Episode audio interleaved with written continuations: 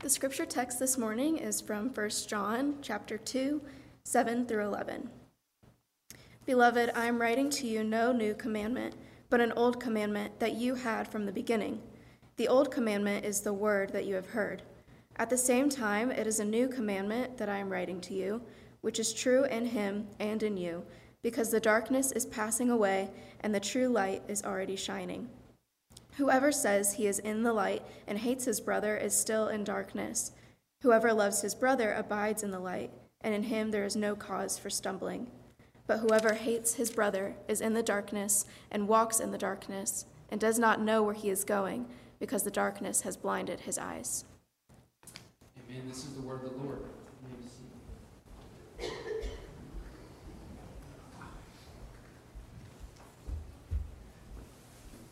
Let me open us with a quick word of prayer. Father, again, may you speak to us in the still, small, quiet voice of your Spirit. May our hearts overflow with love for our Savior. May we know that He is present among us. We offer this time up to you for your purposes. May your word be effective, and may our ears be open to hear it. We pray this in the name of our Lord Jesus Christ. Amen. So last year, Christianity Today uh, released a podcast that got quite a bit of traction, chronicling the rise and fall of a somewhat well known megachurch in Seattle, Washington.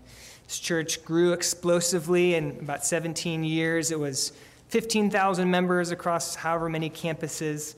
And it all kind of rose and fell with this charismatic, highly gifted lead pastor, Mark Driscoll.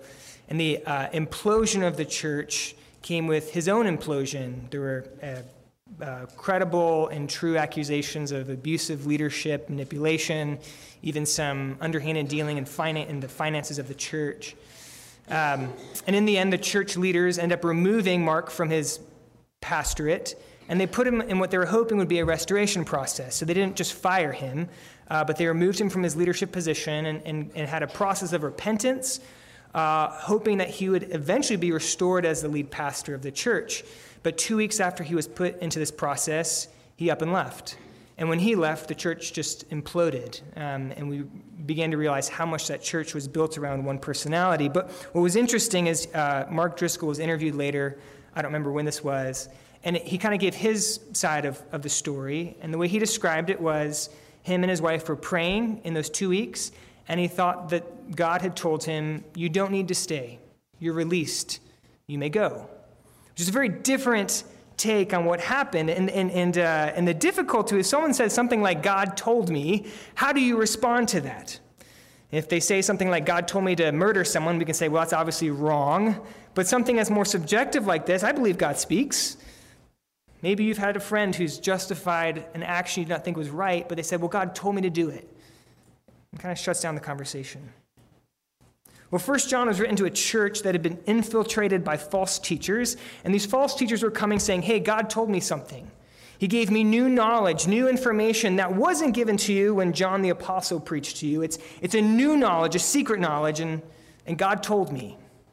And it was running havoc in the church because they were teaching things that were contrary to what the Apostle John had taught them. And, uh, and it led to confusion. How do you know who's, who's, who's true, who's false, who's being honest, who is a true Christian, who's not a true Christian? And that's the, the, the, the context that John is, is writing this letter into. And so John gives, again, over this whole letter, he gives three objective tests that we can hold up our subjective experience of Christianity to. And these, uh, uh, and these are three tests that, by the way, that someone like Mark Driscoll and these false teachers would have failed. But the three tests that we see, again, we're going to be going through them as we look at this letter. The three tests are first test is obedience, obeying the commands of Jesus Christ. The second test is loving one another. And the third test is believing that Jesus is the Christ, the Son of God who came in the flesh. How do you know that someone's faith is authentic? How do you know your Christianity is authentic? Well, these are the three tests we hold up to that. We looked at obeying the commandments of Christ last week. Today we're looking at loving one another. And then in a few weeks, we'll look at the third test. Now, reminder as we're going through this letter, these are not instructions for how we become a Christian. This is not how we gain fellowship with God. These are tests that we do actually have fellowship with God. If we walk with God, it will look like something, and ought to look like these. So we're looking at the second test of authentic Christianity. Now, I'll give you a roadmap for where we're going this morning in these verses. Uh, our first point will be an old commandment. Our second point will be a new commandment. And then our third point will be love, the second test of authentic Christianity. So let's go ahead and look at verse 7. Follow along as I read it again for us. Beloved, I am writing you no new commandment, but an old commandment that you had from the beginning. The old commandment is the word that you have heard. Now, it's actually helpful to look at the passage before this, because again, the first test of authentic Christianity was obedience to the commands of Jesus. Chapter 2, verse 3 And by this you can know that you have come to know God if we keep his commandments. So there he's just talking about commandments in general, but here John focuses on one specific commandment. Now it's interesting, and I don't know why he does this, but he doesn't come out and say what the commandment is, he just refers to it. But it's pretty clear if we kind of put the pieces together what he's talking about. The, the whole passage is about loving one another. And actually, later in, in 1 John, he kind of repeats himself and he says, This is the, the message you've had from the beginning, that you love one another. And then to top that off, we also have what Jesus said in John 13 34, which is almost verbatim what John says here in his epistle. But Jesus said, A new commandment I give to you, that you love one another. So, this new commandment that John is focusing on is this commandment to love one another. And John's point in verse 7 is that this is not a new commandment. This is not some kind of newfangled, you know, Christian fad, the latest thing on the conference circuit. He's like, this is what I've been preaching and teaching you from the very beginning. Again, to do a little bit of, of kind of mirror reading to try to figure out what's going on, it would seem that these false teachers were, one, characterized by lovelessness. We don't know exactly what that would have looked like, but uh, they did not love people well, and they rationalized it. And the way they rationalized it was saying, look, this, this whole command that we really have to love one another, John made it up. It's new. It's this, you know, new, progressive, whatever. We don't need to do that. So John is writing to them saying, no, no, no. This is not a new commandment. This is the one that I've been teaching you from the beginning. It's always been basic in what it means to follow Jesus. It's always been part of the deal. In fact, look at the way he describes this. He says, It's an old commandment you had from the beginning. The old commandment is the word that you heard.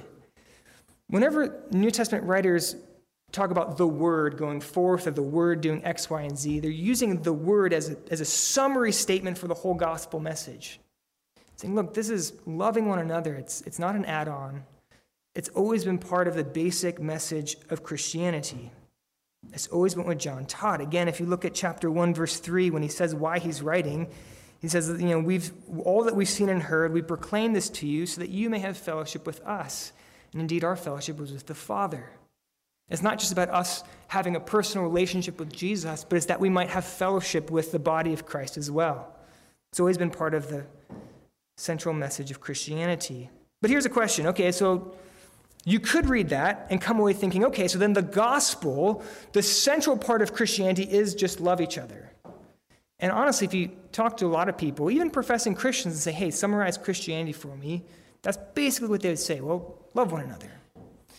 So that's not what John is saying. What he is, when we get to what's Christianity about, there's two questions we have to answer.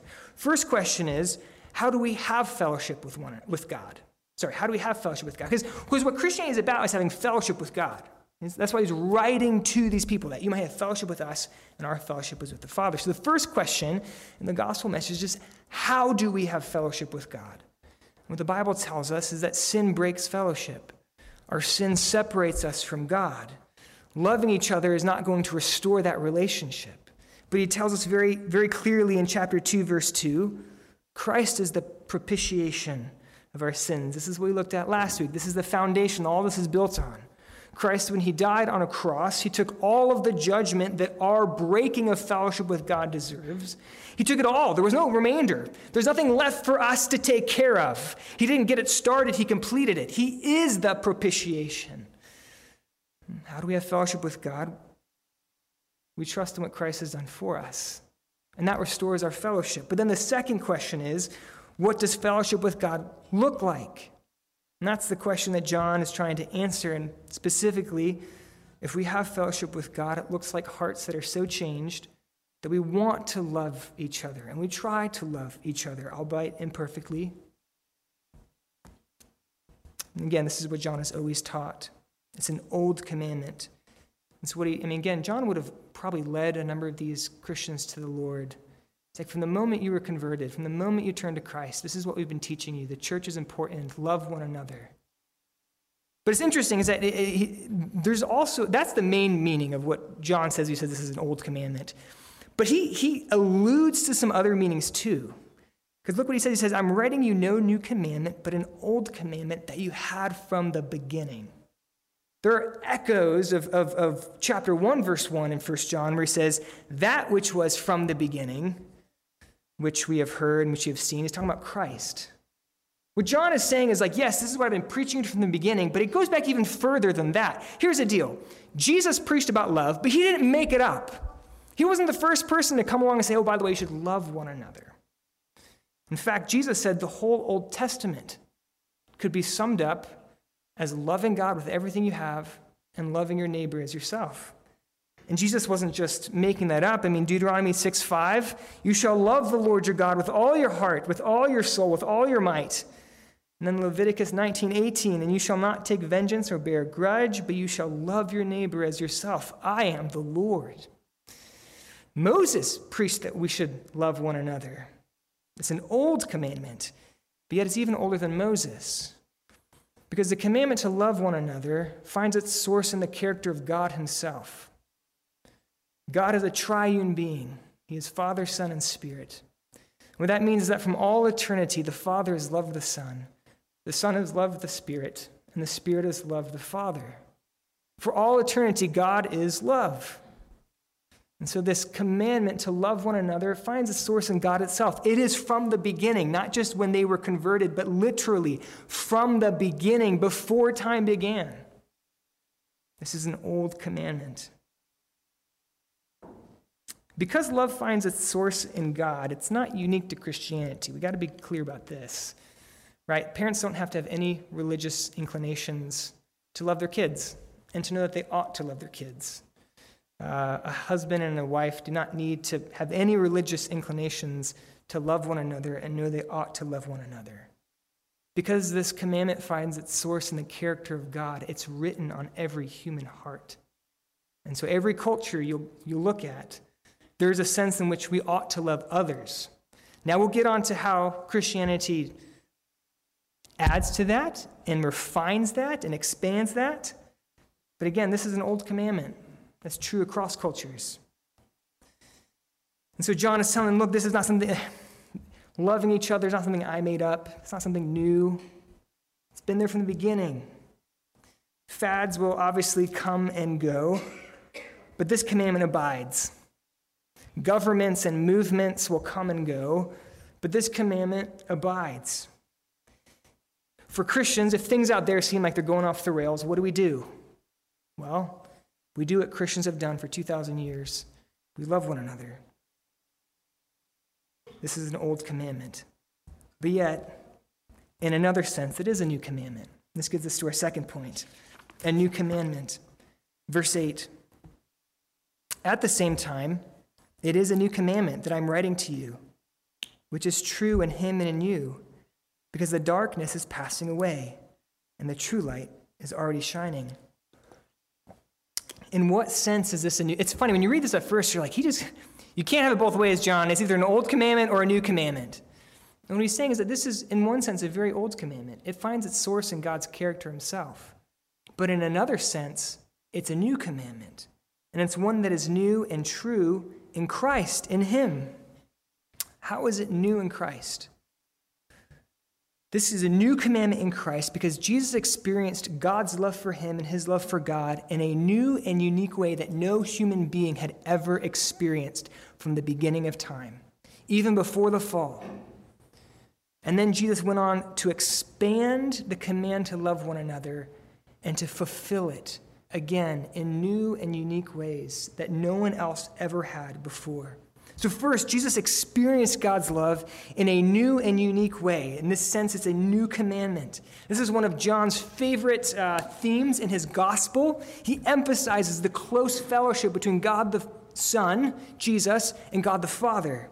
So, for instance, in John 5:20, it says, "For the, the Father loves the Son." This is Jesus speaking. The Father loves the Son and shows him all that he himself is doing. Jesus was very sure that God the Father loved him as his Son. He never had doubts in that.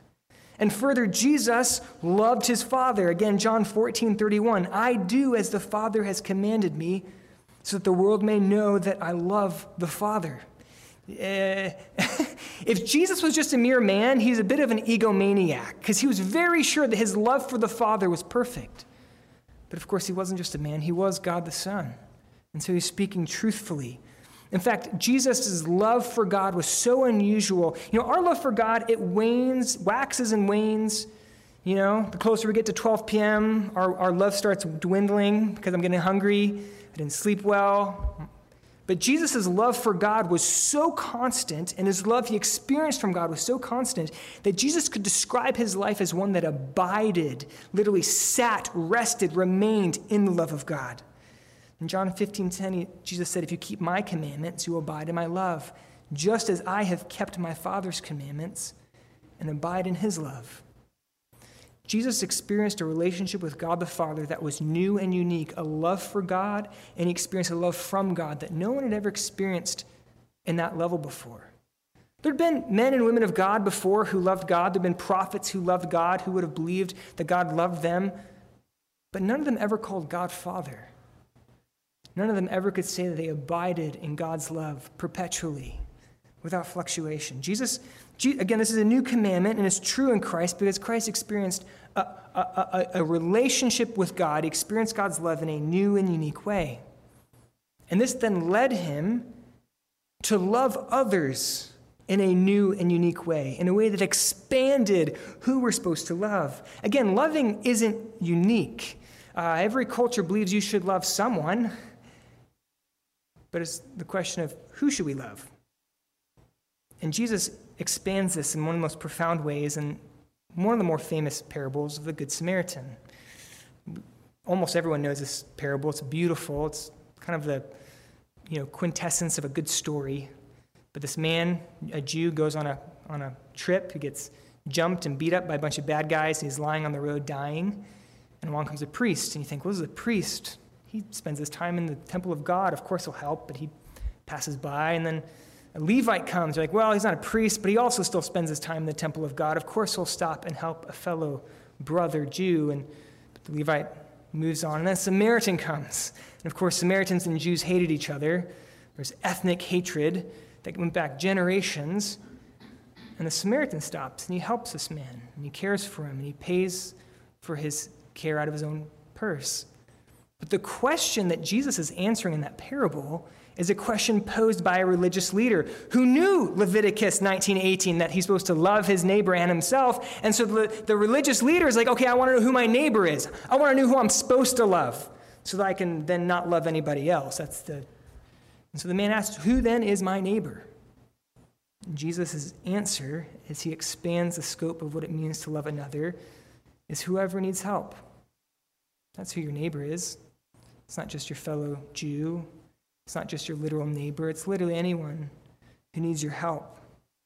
Jesus, it's, it's a new commandment in Christ because he took a commandment that is an old commandment and he expanded it far beyond where we naturally would want to apply it. In fact, he went even further than this into the realm of absurdity, which is that in Matthew 5 43 to 44, he says, You've heard it was said, Love your neighbors and hate your enemies, but I tell you, love your enemies. Jesus expanded. It's a new commandment in Christ because he took a commandment that existed for all time and he expanded it to even our enemies. Now, here's the thing if all Jesus came to do was to, to experience a deeper love for God and from God, and to then expand the scope of this commandment and then left, it would crush us. If that's all he came to do, it would just be another law, another standard we could never hit. I mean, I can't even love the people I'm supposed to love, right? like, I'm not a perfect husband. I'm not a perfect dad. That, I, I'm not a perfect pastor, much less loving my enemies. If this is all Jesus came to do, it would crush us. But it's not. Jesus didn't just come to expand this commandment, he came to fulfill it. This is the third way that this is a new commandment, that Christ fulfills it.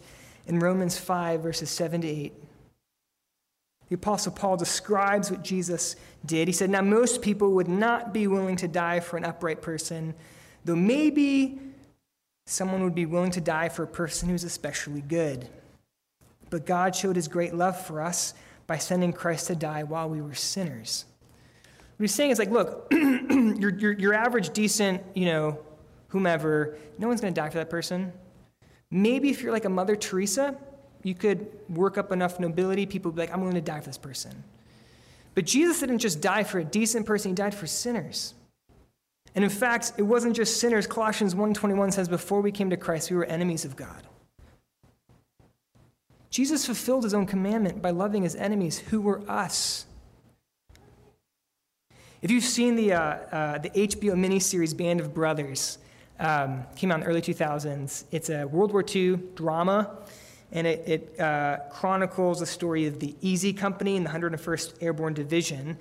And part of what makes it such a compelling miniseries is that these men develop like a brotherhood, hence the band of brothers, as they go through war together and they go through sorrow together and fear together. And it creates these incredible bonds of camaraderie where they would literally lay their lives down for each other at a heartbeat. And they do, again and again and again. And you watch it, and you know, you, I've never experienced that kind of camaraderie. I've never been in war, but you can understand it. It's beautiful and noble. You can understand. Again, it makes sense. Love those who are near to you.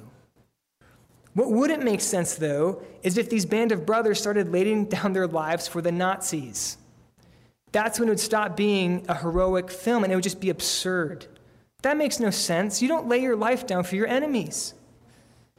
This is what Jesus did, though. He didn't just die for the good, he didn't just die for the decent, he died for sinners. He died for his own enemies. That was us. Again, if Jesus just expanded a commandment and said, hey, go fulfill it, it'd be crushing. But Jesus first fulfilled it for us by loving us who were his enemies. And so we can now love one another because Christ has so abundantly loved us. It's a new commandment that is true in Christ, but it's also true in you. John is writing to Christians. He says a Christian is one who's experienced the deep love of God, the love of the God who'd pursue us into our darkness, into our shame and our guilt, and then he makes us his own.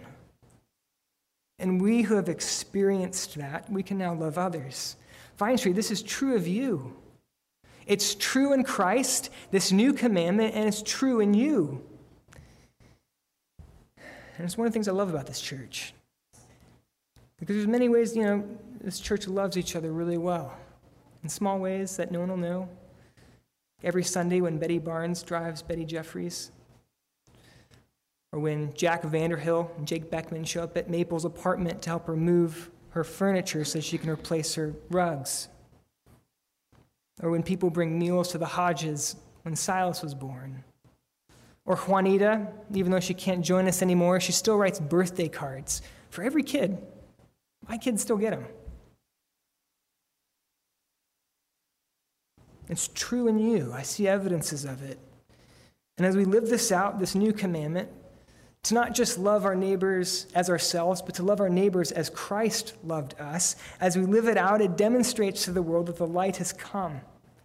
That's the whole point of the second part of the verse. The darkness is passing away, the true light is shining. That's demonstrated when the church loves each other as Christ has loved the church. It's demonstration that the light has come, and the prince of darkness is losing his grip.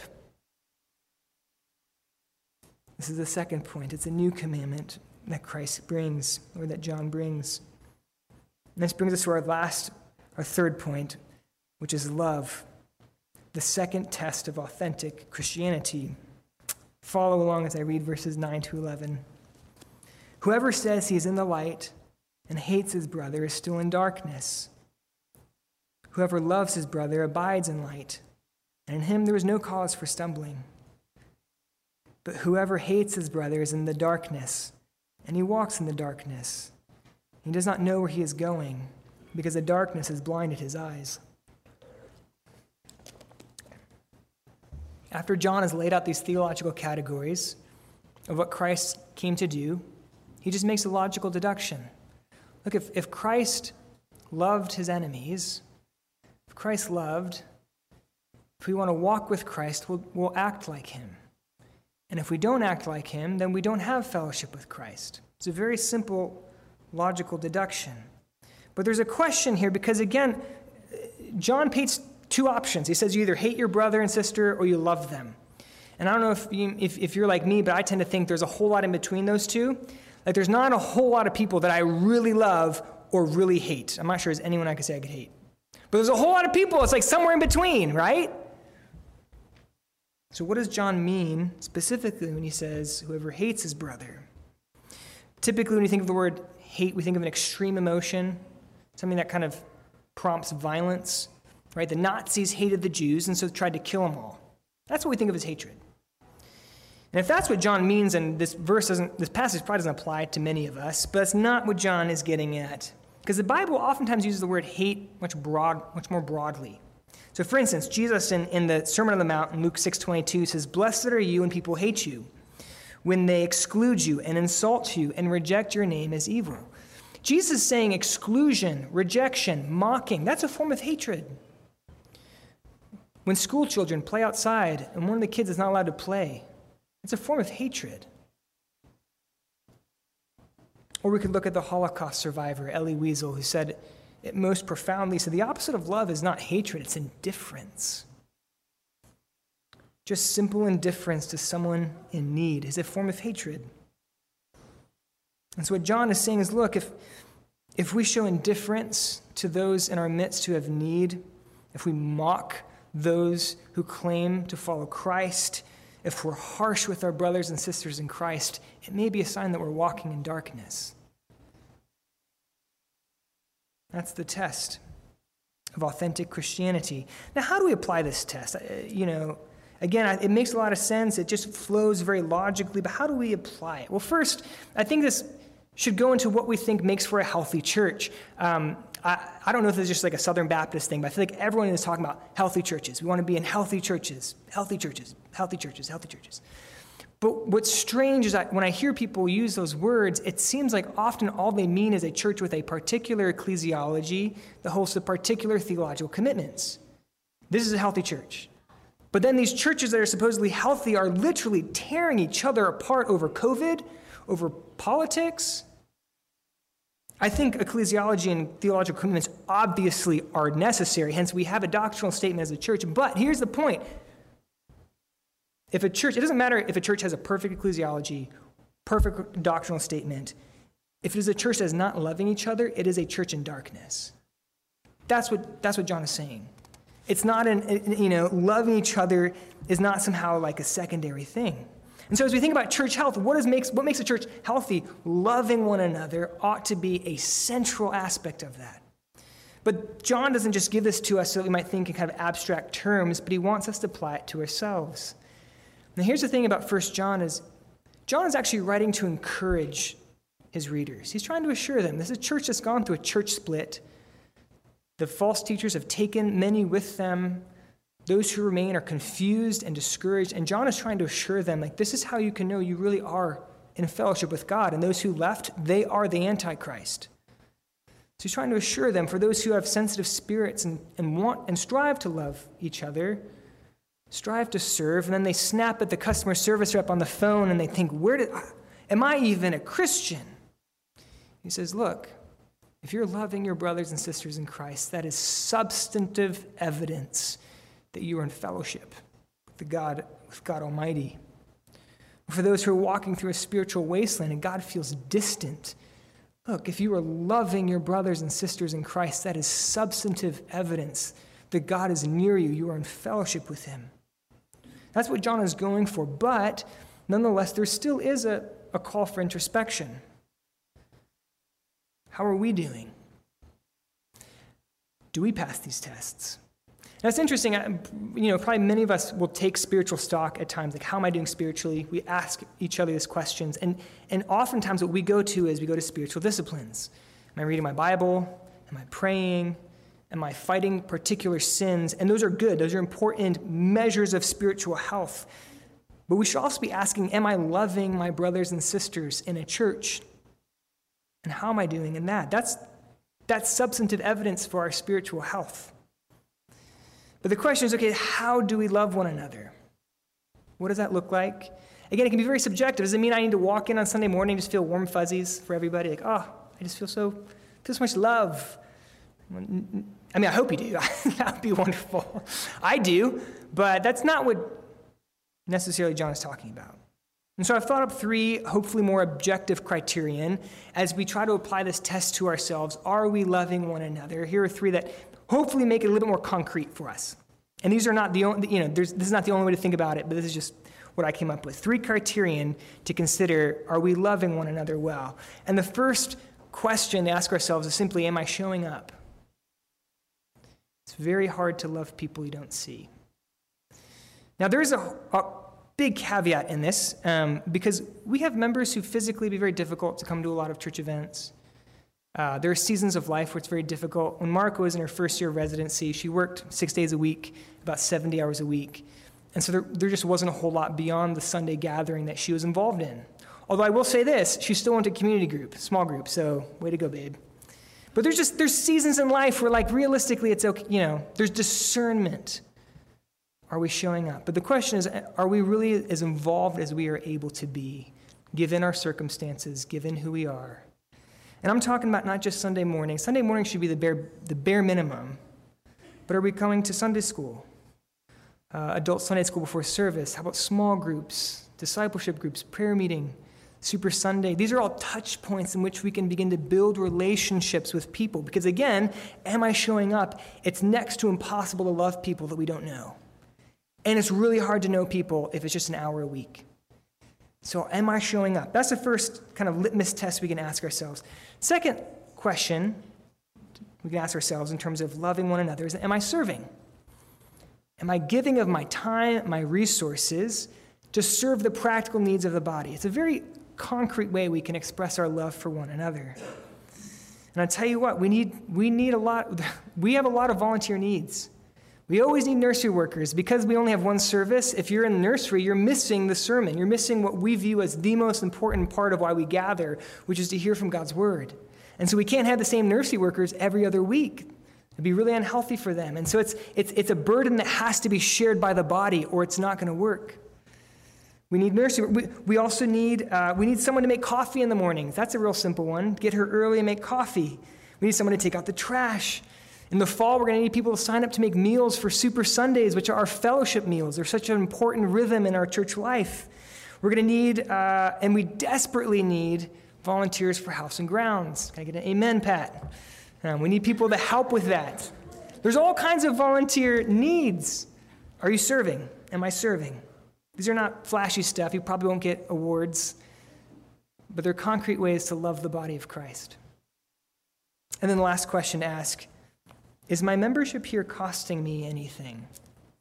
This is where my inner John Piper comes out a little bit like, we need to suffer and glory in our sufferings. Church membership is an immense blessing. If you're a member of a church, if you, if, now if, if you're a Christian, you're, you're a member of a church whether you go or not. But you have a family.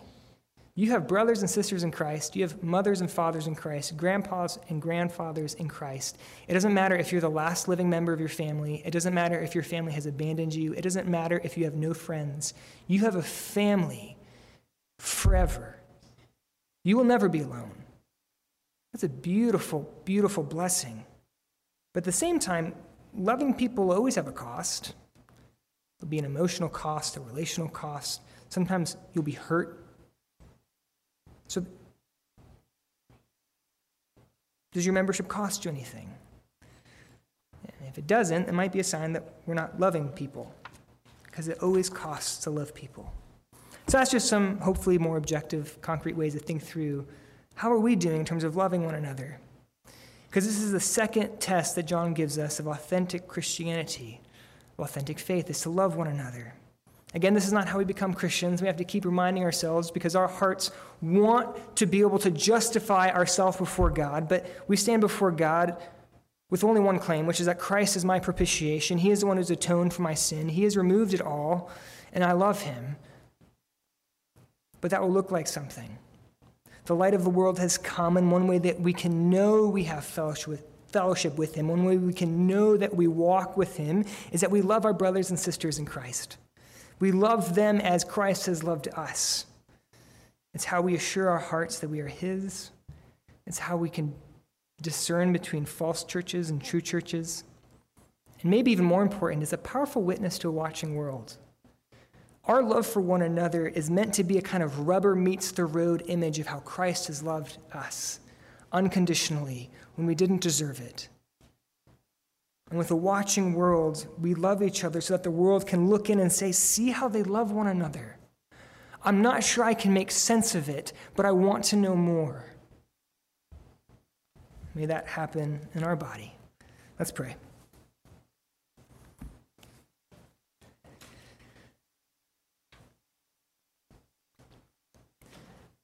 Jesus, may we exult in the fact that you did not die for the good and the upright, but for the sinners. You died for your enemies.